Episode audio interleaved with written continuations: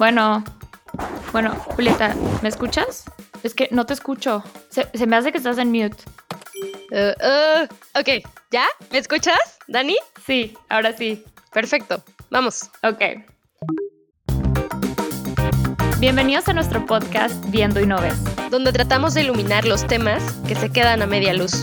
Yo soy Daniela Urias. Y yo soy Julieta Pola, y esto es Viendo y No Ves. Bienvenidos.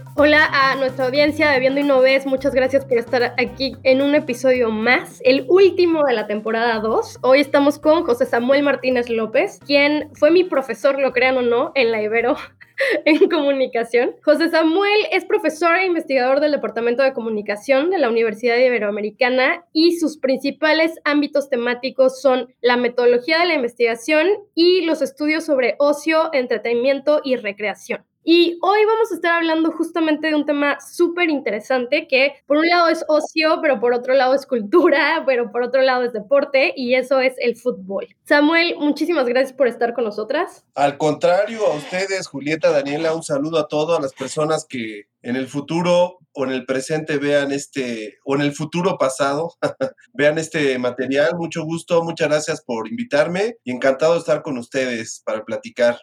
Gracias, Samuel. Pues mira, para empezar, yo creo que es un tema del que mucha gente se enteró, el que mucha gente supo, pero para la gente que no supo, cuéntanos qué pasó recientemente, hace unas semanas, en el estadio de Querétaro. Bueno, esto sucedió justamente en el estadio La Corregidora de Querétaro y lo que pasó es que un grupo de animación de justamente del equipo local de Querétaro preparó una batalla para humillar a la porra contraria, que es del Atlas, debido a que tenían ya varios años en que el equipo de Atlas había vencido y mandó a otra división, a otra liga, al equipo de Querétaro. Entonces, en los discursos que se construyen entre los animadores de estos equipos, se construyó una rivalidad y como son grupos de jóvenes y grupos que tienen ciertas reglas, ciertas características, pues se han amenazado mutuamente a través de redes sociales cada vez que se enfrentan estos equipos. Y ahora, después de la pandemia, cuando se abren los estadios nuevamente, cuando está muy cargada la energía, la gente está como sobreexcitada de regresar a los estadios, el equipo o la porra o el grupo de animación del equipo de Querétaro planificó una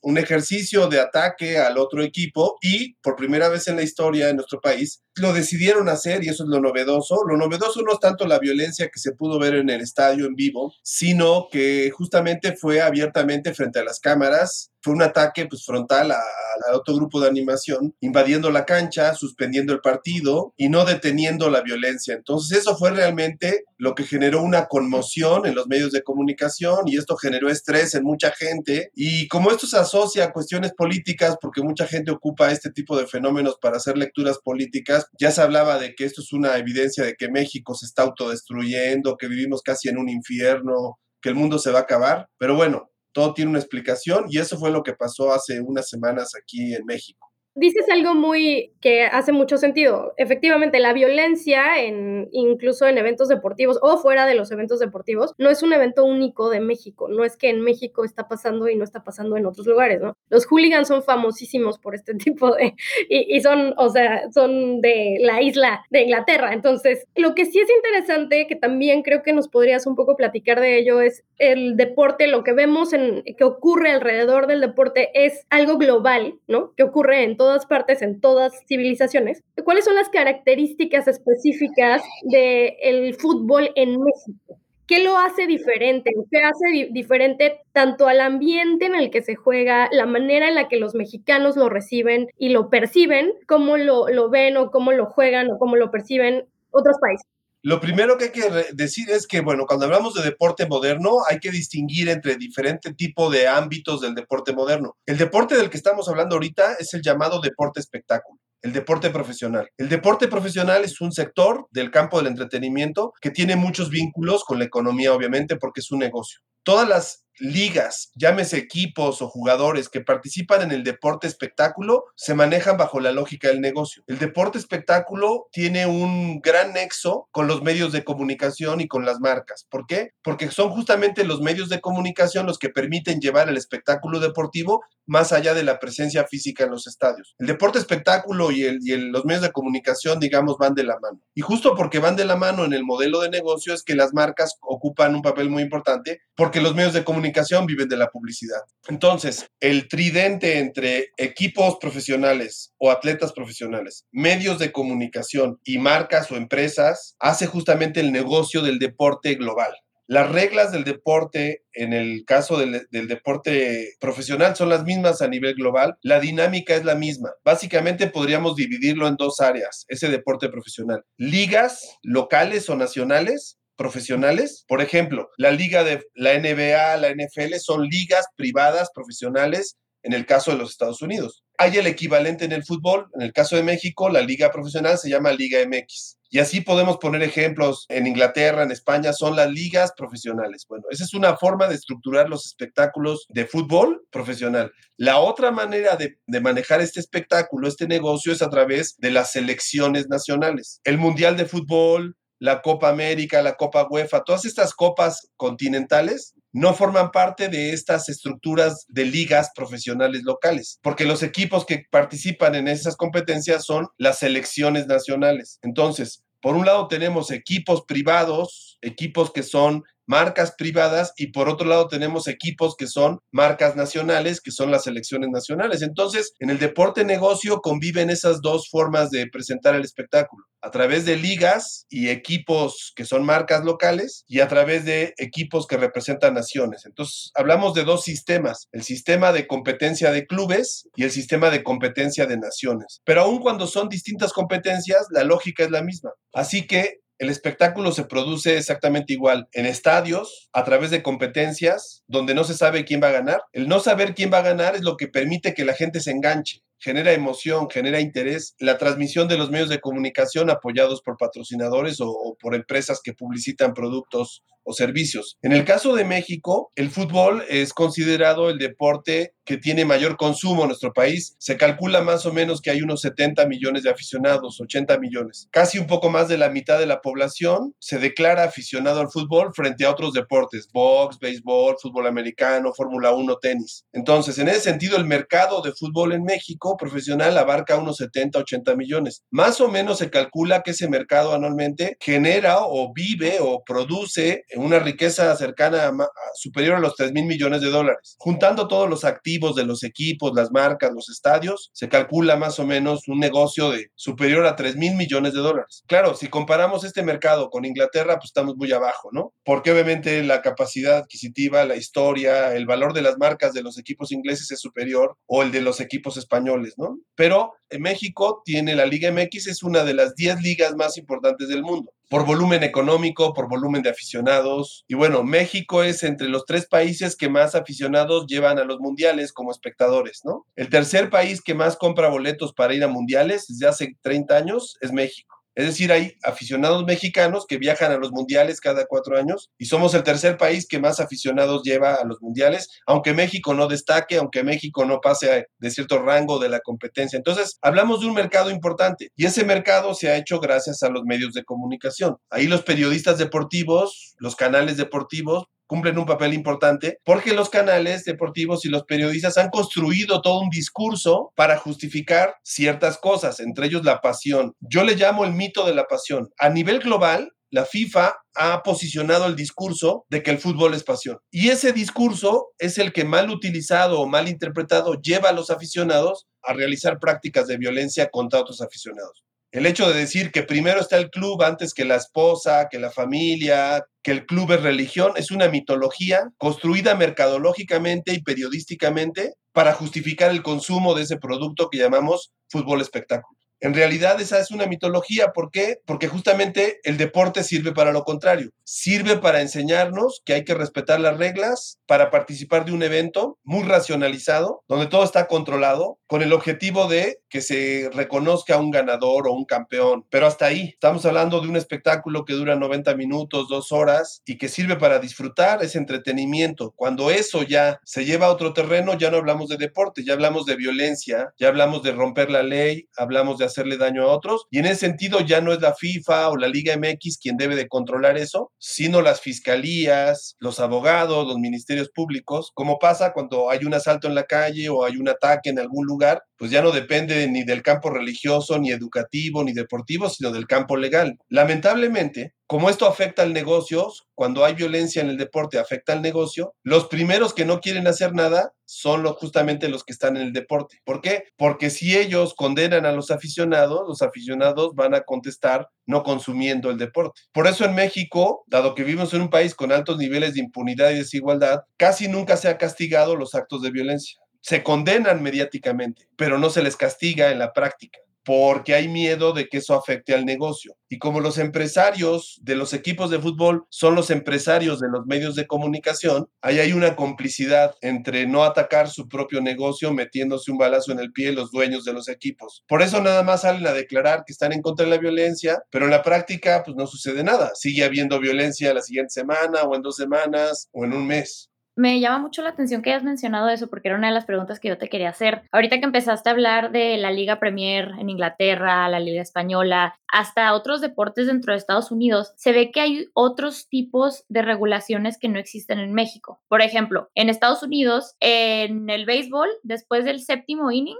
de la séptima entrada ya no te sirven alcohol y a la gente ya no le dan alcohol para que no se vayan manejando borrachos a su casa, para que luego no se anden peleando. Pero entonces ¿Qué dice eso de el gobierno y las instituciones que tenemos nosotros como sociedad? Claro, pues totalmente. Mira, tenemos excelentes reglas para convivencia del fútbol en México. La Liga MX tiene reglamentos al igual que en otros países y condena lo mismo. También en México no se vende cerveza en el segundo tiempo las barras, los grupos de aficionados no tienen acceso al alcohol. ¿Cuál es el problema? Sabemos que con el índice de impunidad y de corrupción que hay en México, ¿qué sucede? Que estos grupos ya llegan borrachos al estadio y los dejan pasar. Desde la mañana se reúnen y están bebiendo o desde un día antes hacen fiesta y ya llegan borrachos al estadio, llegan bebidos. No necesitan consumir nada dentro porque ya vienen con la farmacia encima. Entonces, ¿qué sucede? Que empiezan a aflojarse pues los controles de acceso porque lo que quieren los dueños de los equipos es que haya emoción adentro, que haya gritería, música y esa música, esa gritería la ponen los aficionados que apoyan a los equipos. Entonces, tenemos reglamentos de primer mundo. El problema, como suele pasar, es que no se aplican. ¿Por qué no se aplican? Porque hay una estructura muy amplia de impunidad, de, una verticalidad autoritaria en el manejo de las y además selectiva en el manejo de la ley, se aplica para unos, para otros no. En fin, ahí entra justamente el contexto social, económico y político de los países. Por supuesto que hay violencia y no solo en el fútbol, por ejemplo, tengo muy documentado eventos de violencia que han pasado en el fútbol americano universitario en los Estados Unidos, entre aficionados de béisbol, entre aficionados de muchos deportes, en la NASCAR, en fin, en el box, aficionados, ¿eh? no me estoy refiriendo a los boxeadores se presenta. Lo que pasa es que obviamente cada liga tiene sus propias formas de estructurar esto y regularlo. Y en el caso de la Liga MX, dado que el fútbol ha sido un espectáculo que durante muchas décadas fue funcional al sistema político, ahora ya no, porque el mundo ya cambió y la sociedad mexicana cambió. Pero durante mucho tiempo, a través de las televisoras, el fútbol fue el gran, el gran espectáculo, digamos, que se utilizó para, para entretener a la población y desviar de otros temas de, de la agenda política. Ahora eso ya es imposible, ¿no? Pero durante el tiempo que se usó, entonces siempre han tenido ciertos privilegios los dueños de los clubes, los dueños del fútbol mexicano, que al mismo tiempo son los dueños de los medios de comunicación, ¿no? Entonces, siempre ha habido privilegios y entre esos privilegios está el de que nadie se mete con su negocio. El gobierno no se mete a ese campo, no lo toca, hay muchas malas conductas, muchas malas prácticas en el campo del deporte en México y en el fútbol que están condenadas a nivel internacional. Les voy a poner una. Hay una regla de la FIFA que dice que un mismo dueño no puede tener varios equipos. México es el único país regulado por la FIFA donde varios dueños tienen varios equipos. Televisa, TV Azteca, Grupo Imagen, son dueños de varios equipos y no pasa nada. Ahí les va otra regla. En todos los países del mundo regulados por la FIFA, los equipos que están en la liga más importante, que este caso es la liga de primera división de Liga MX, tienen que competir para no descender. Bueno, México es el único país que no tiene descenso. Es decir, los 18 clubes que compiten ahorita, aunque pierdan, no bajan de categoría. Siempre se va a mantener ahí porque entre los dueños se pusieron de acuerdo para eliminar el descenso. Y hay dinero involucrado en ese proceso, ¿no? Aparte. Claro, por supuesto que sí. Y les voy a decir otra cosa, no todo se reduce a dinero. Para muchos estados de la República, para muchas ciudades, es muy importante contar con un equipo de primera división, porque eso le da una sensación de modernidad a la ciudad. Ciudades como Puebla, Aguascalientes, Veracruz, Cancún, otras ciudades, Torreón, para ellos tener un equipo de primera división es como formar parte de ese espectáculo nacional en el que solo las ciudades más importantes tienen equipo. Ciudad Juárez ahora, Tijuana, Culiacán, Mazatlán. Bueno, por eso a los gobiernos de los estados y a los empresarios locales les importa mucho tener un equipo de primera división, aunque no sea negocio. Les voy a decir esto, salvo los cuatro grandes equipos eh, nacionales que son América, Cruz Azul, Pumas y Chivas, y los dos grandes equipos de Monterrey, que es una economía aparte, Tigres y Rayados de Monterrey, el resto de clubes en México está en números rojos. No son un negocio, pero los dueños de esos equipos utilizan al club no solo como negocio o fuente de ingresos, sino como una forma de jugar hacerse visibles mediáticamente y hacen negocios locales o regionales con esos clubes. Aunque no les deje dinero, les deja mucho rendimiento político, social, de otro tipo. Entonces, esa es la peculiaridad del fútbol de la Liga MX súper interesante porque justo a eso queríamos llegar. Entonces, en México, la diferencia no es el fútbol per se, o sea, el deporte. La diferencia es la estructura en, el, en, la que está, está construido este deporte y para qué sirve y cómo surgió, ¿no? Lo que estás diciendo un poco es el peso que tuvo que se desarrollara este deporte en una estructura donde existía este como Tritón, que, hablabas de que las marcas, las televisoras y el espectáculo estuviera tan vinculada, creó una especie de vacío en el que se aprovecha el deporte para cuestiones políticas, para literal espectáculo y demás. Entonces, pensándolo como en esta como avenida, ¿no? ¿Qué se puede hacer para cambiarlo, ¿no? Porque tiene un impacto. Uno es que el deporte no está al nivel, ¿no? Deportivamente no estamos al nivel al que podrían estar con, la cantidad de dinero que tú acabas de mencionar, ¿no? De recursos que se está poniendo. La otra que me parece interesante es que entonces el discurso que se armó sobre el fútbol es muy bueno, ¿no? Los medios hicieron un gran trabajo, los narradores de deportes hicieron un gran trabajo, porque resulta que México sigue consumiendo o está en el tercer lugar de, de países donde más gente va al mundial. O sea, algo de aquí se hizo muy bien y otras cosas se hicieron muy mal. ¿Qué nos puedes decir en ese respecto? Mira, yo creo que el espectáculo del fútbol en México se adaptó a las circunstancias en las que le tocó evolucionar, ¿no? Ahora ya vivimos en una sociedad multimediática, una sociedad global. Ahora, ¿qué está pasando? Aquel viejo negocio que fue muy fuerte durante tres o cuatro décadas, entre 1970 y hace 15 años, se ha venido desmoronando lentamente, sobre todo ahora que la gente está empoderada tecnológicamente. Ahora los aficionados mexicanos rehuyen y reniegan de la Liga MX. ¿Por qué? Porque tienes, al mismo tiempo prendes la tele y puedes ver la Premier, puedes ver la liga italiana, la española, la francesa, la alemana. Entonces, ¿qué pasa? Pues que ahora la gente compara el espectáculo de la Liga MX frente a la británica, frente a la francesa, la española, y desde hace por lo menos 10 años ha venido cayendo en picada el consumo de fútbol en México, en medios de comunicación y la asistencia a los estadios. Y esto particularmente se ha reflejado de manera muy clara en el consumo de la selección mexicana de fútbol. El gran activo del fútbol mexicano se llama Selección Mexicana de Fútbol. Y el gran valor o poder de esa marca es justamente el nacionalismo. Entonces, México es el único país que tiene una selección que tiene dos mercados, México y los Estados Unidos. México es el único país que juega más partidos fuera de México, de su propio país, de su propio territorio. Es el único país, la única marca, la única selección que juega al año más partidos fuera que adentro y los juega todos en Estados Unidos y los juega todos para el mercado hispano en los Estados Unidos. Es una gran marca. Ahora, como es un gran negocio, lo han devaluado. Lo que se llaman los partidos moleros es jugar con cualquier equipo, no importa que sea el peor equipo de selección, pero jugar en California, en Texas, en diferentes estados donde hay grupos de aficionados que tienen nostalgia de su país y van a Chicago o donde sea a ver a la selección mexicana, así sea que juegue contra Timbuktu en un partido malísimo. ¿Qué ha pasado con esa política de negocio que se ha venido devaluando la marca selección mexicana? Entonces, más bien, los empresarios mexicanos del fútbol se han adaptado a las circunstancias. Ahorita están muy preocupados. No recordemos el famoso grito de Le Puto que hay en los estadios, que ha venido devaluando ha venido devaluando vía la FIFA, porque la FIFA ha puesto multas, la experiencia del estadio. La FIFA, además de poner una multa, ha prohibido que se juegue con gente en los estadios donde juega la selección mexicana para evitar el grito de puto. Eso afecta a los bolsillos de los empresarios y de la Federación Mexicana de Fútbol y están muy preocupados. Y desde hace varios años han sido víctimas estos empresarios del poder de los consumidores. No saben qué hacer para erradicar el grito. Hay amenazas de que México no participe en la organización del Mundial del 2026 con Canadá y Estados Unidos debido a este grito. Si a esto le suman lo que pasó hace unas semanas en Querétaro, pues los federativos en México están espantados, están en crisis, no saben qué hacer para resolver esto y han reaccionado de manera conservadora, tratando de elevar las penas, tratando de, de, poner más reglamentos, más policías, un sistema de reconocimiento facial que no va a funcionar. Están queriendo erradicar las barras o las porras, que no va a funcionar. Una serie de cosas. ¿Por qué no va a funcionar? Pues porque la dinámica del fútbol, de la vivencia del fútbol es distinta a lo que estos directivos, que son tecnócratas de sillón, que no se vinculan con la gente, piensa que va a suceder. Entonces, ese es el tipo de fútbol que tenemos, que no es muy diferente al tipo de empresas que tenemos en México o al tipo de partidos políticos. Y bueno, dentro de todo, funciona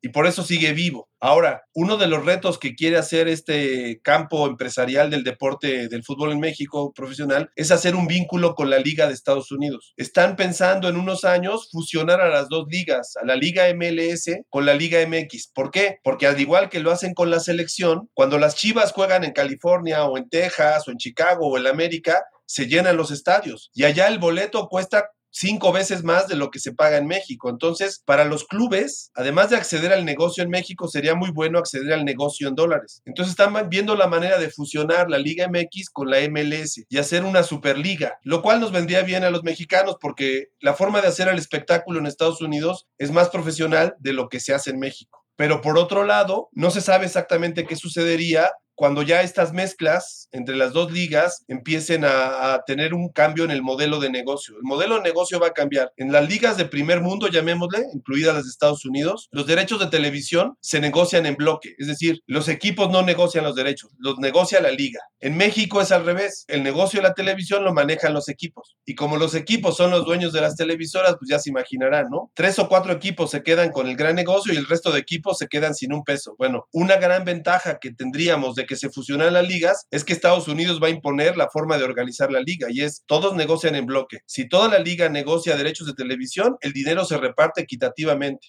Eso sería un beneficio. Samuel, yo quiero poner dos escenarios que creo que a mí es algo que me llamó la atención. Ayer estuve platicando con unos amigos y ellos me dijeron lo mismo. Y ahorita que mencionaste lo de cómo se comporta la gente o cómo se comportaría la gente, el modelo de negocio que tiene Estados Unidos comparándolo con México. Entonces, bueno, mi primera pregunta, lo, eh, creo que podemos ver una analogía perfecta en, en un estadio, cómo se divide entre clases y compararlo con cómo nuestro país, que se divide entre clases también, poder compararlo, tienes a la gente que está en las cabeceras, tienes a la gente que está en los palcos, tienes a la gente que está en la porra, y esto no pasó en los palcos, pasó en, no estoy segura si fue en las gradas o en las zonas bajas, pero no pasó con la gente que estaba en los palcos. Entonces, mi, mi pregunta es, ¿la policía hubiera respondido diferente si esto hubiera pasado en los palcos? ¿Hubieran involucrado, hubieran participado, hubieran defendido a la gente que o sea, la gente que le estaban haciendo daño o hubieran actuado de la misma manera? Es muy buena pregunta. Efectivamente tiene que ver con un tema de clase social. ¿Por qué? Porque los grupos de animación, que ya se llaman barras, ¿no? Un poco como copiando el término que se utiliza en Argentina, en Sudamérica, estos grupos de animación básicamente están constituidos por jóvenes, jóvenes de entre 15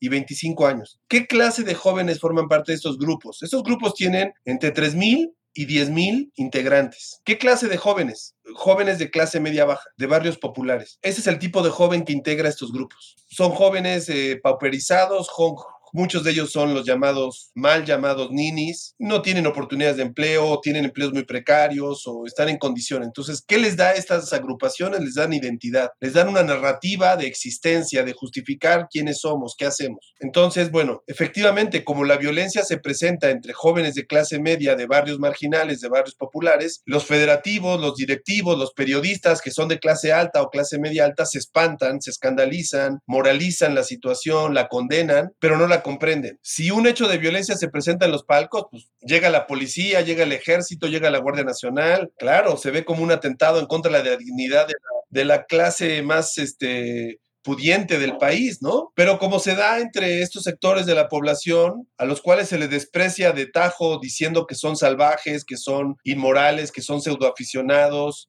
irracionales, salvajes, que se debe de erradicar, se les criminaliza. Y peor aún, circuló por acá en varios medios de México un argumento muy pobre y muy simple. Se habla de la cartelización de los grupos de animación de fútbol, la cartelización de las barras. Es decir, ahora se está manejando el discurso de que las, los grupos criminales de narcotráfico están interviniendo en los grupos de fútbol, lo cual es totalmente falso, pero forma parte del discurso para criminalizar a estos muchachos, para etiquetarlos y de un plumazo despacharlos. Por supuesto, eso no va a suceder en la práctica porque los cambios de conducta social no tienen que ver con las leyes o con decretos. Así como pasó mucho tiempo, muchas décadas, para que este grupo de aficionados, estos grupos, vivieran su consumo de esta manera, pasará muchas décadas. Por ejemplo, el grito de Le Puto se cultivó durante 15 años hasta que se intentó hacer algo. Tú no puedes eliminar una práctica de 15 años apagando la tele o cancelando la asistencia a los estadios. Tienes que hacer un trabajo más profundo. Va a pasar lo mismo con estas formas de, de, convivencia en los estadios. Tienen que pasar muchos años o varios años de educación, de campañas, de trabajo, de intervenir esos grupos, de darles mejores condiciones de vida, de, en fin, de atender sus necesidades para que una nueva generación de aficionados venga con otro espíritu, con otra manera de consumir. Estos aficionados así aprendieron porque la liga así lo permitió, indirecta o directamente. Por eso digo yo que las visiones como las de Juan Villoro, que son muy bonitas, son estéticas, son emocionantes y poéticas, hay que tener cuidado cuando uno las traslada hacia otros campos porque justamente ese discurso sirve para justificar que tú por tener una camiseta de la América te golpeen o de las Chivas, solamente por el hecho de tener la camiseta, con el discurso de la pero yo creo, Samuel, ahí difiero contigo. Creo que el problema está en no entender. O sea, lo que Juan Villoro hace magistralmente es explica por qué el fútbol crea la identidad que crea. Y justo lo acabas de decir tú, pertenecer a una barra para estos chicos que a lo mejor están en, una situación, en una condición, en una falta de todo, el hecho de estar dentro de esa barra les da algo les da identidad. Y creo que el fútbol en todas partes del mundo te da eso, ¿no? Te da cierta identidad. Tu camiseta, y él lo dice, pareciera que es como el último lugar donde puedes ser irracional. Tomaste la decisión, esta va a ser mi camiseta y esta va a ser mi camiseta, ¿no? Sin importar si les meten golazos y bla, bla, bla. Y si realmente entendiéramos desde ahí, desde una mirada conmiserable de, de dónde están o qué es lo que ellos están, por qué están haciendo lo que están haciendo, tal vez no estaríamos tratando de ponerles este discurso de criminalización. Gracias. Y, y es otra cosa, ya deberíamos de saber que esto es lo que se hace en nuestro país. O sea, criminalizar no es nada más para las barras de fútbol. Criminalizar, se criminaliza a los desaparecidos, se criminaliza a las mujeres que son desaparecidas o violadas, se criminaliza todo en México, porque esa es la explicación, la explicación para decir, tenemos N cantidad de gente muriendo en este país, se criminaliza a los periodistas. Exactamente, por eso hay que tener cuidado con cómo analizamos el fenómeno justamente para no caer en esos discursos. Por un lado, yo creo que ni la exaltación del aficionado de manera romántico o romántica, colocándolo como una especie de héroe moral, que por el solo hecho de tener una pasión vale la pena defenderlo y valorarlo, pero tampoco llegar al lado extremo de, de denostarlo, de rechazarlo o de decir que no debe de existir. Digamos que hay que tratar de mantener como ese límite, ¿no? Y yo creo, por lo menos yo hablo desde el punto de vista académico, basando en la idea de que todo lo que decimos son hipótesis, no son verdades, no, no, es religión, son hipótesis científicas, son explicaciones. Por eso siempre pongo yo una diferencia con esta mirada más periodística o más literaria de otros especialistas, ¿no? En el caso del periodismo, pues exalta mucho la información, que es la principal virtud del periodismo, en el caso de la literatura, la estetización de los fenómenos, y en el caso de la academia, pues el conocimiento de, la búsqueda de la verdad científica, ¿no? Otra cosa que es bien interesante de ese libro y que creo que lo vemos, lo vemos en, en, México y me gusta que tú lo que estás haciendo un poco es tratar de ver las capas, ¿no? Que eso tiene, es el futbolista como héroe y eso es bien peligroso no es el libro lo que lo, eh, el que lo hace. Creo que más bien Villoro tiene una lectura muy pertinente de lo que hace la afición. La afición ve al futbolista como héroe y el futbolista es un ser humano, ¿no?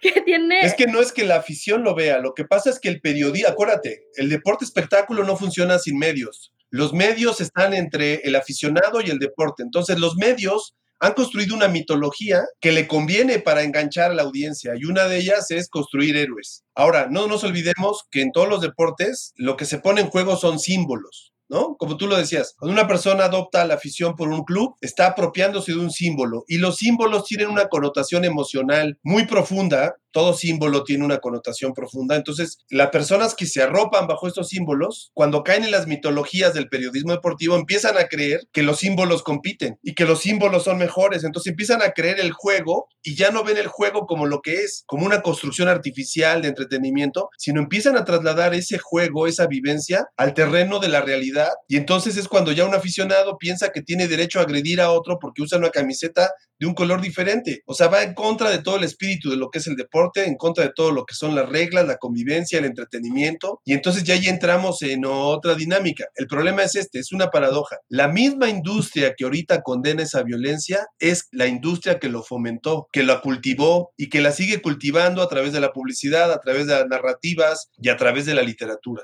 Pues Samuel, nos dio muchísimo gusto platicar contigo. Este es un tema súper interesante y como verán allá afuera es no, o sea, no, no son los 90 minutos de un partido de fútbol. El fútbol en México y en todas partes y todos los deportes crean estas, justo como dice Samuel, son narrativas, ¿no? De quiénes somos, de qué nos gusta y de dónde pertenecemos. Entonces, Samuel, la última pregunta, esta es como más personal. Queremos saber cuál es tu liga favorita y por qué.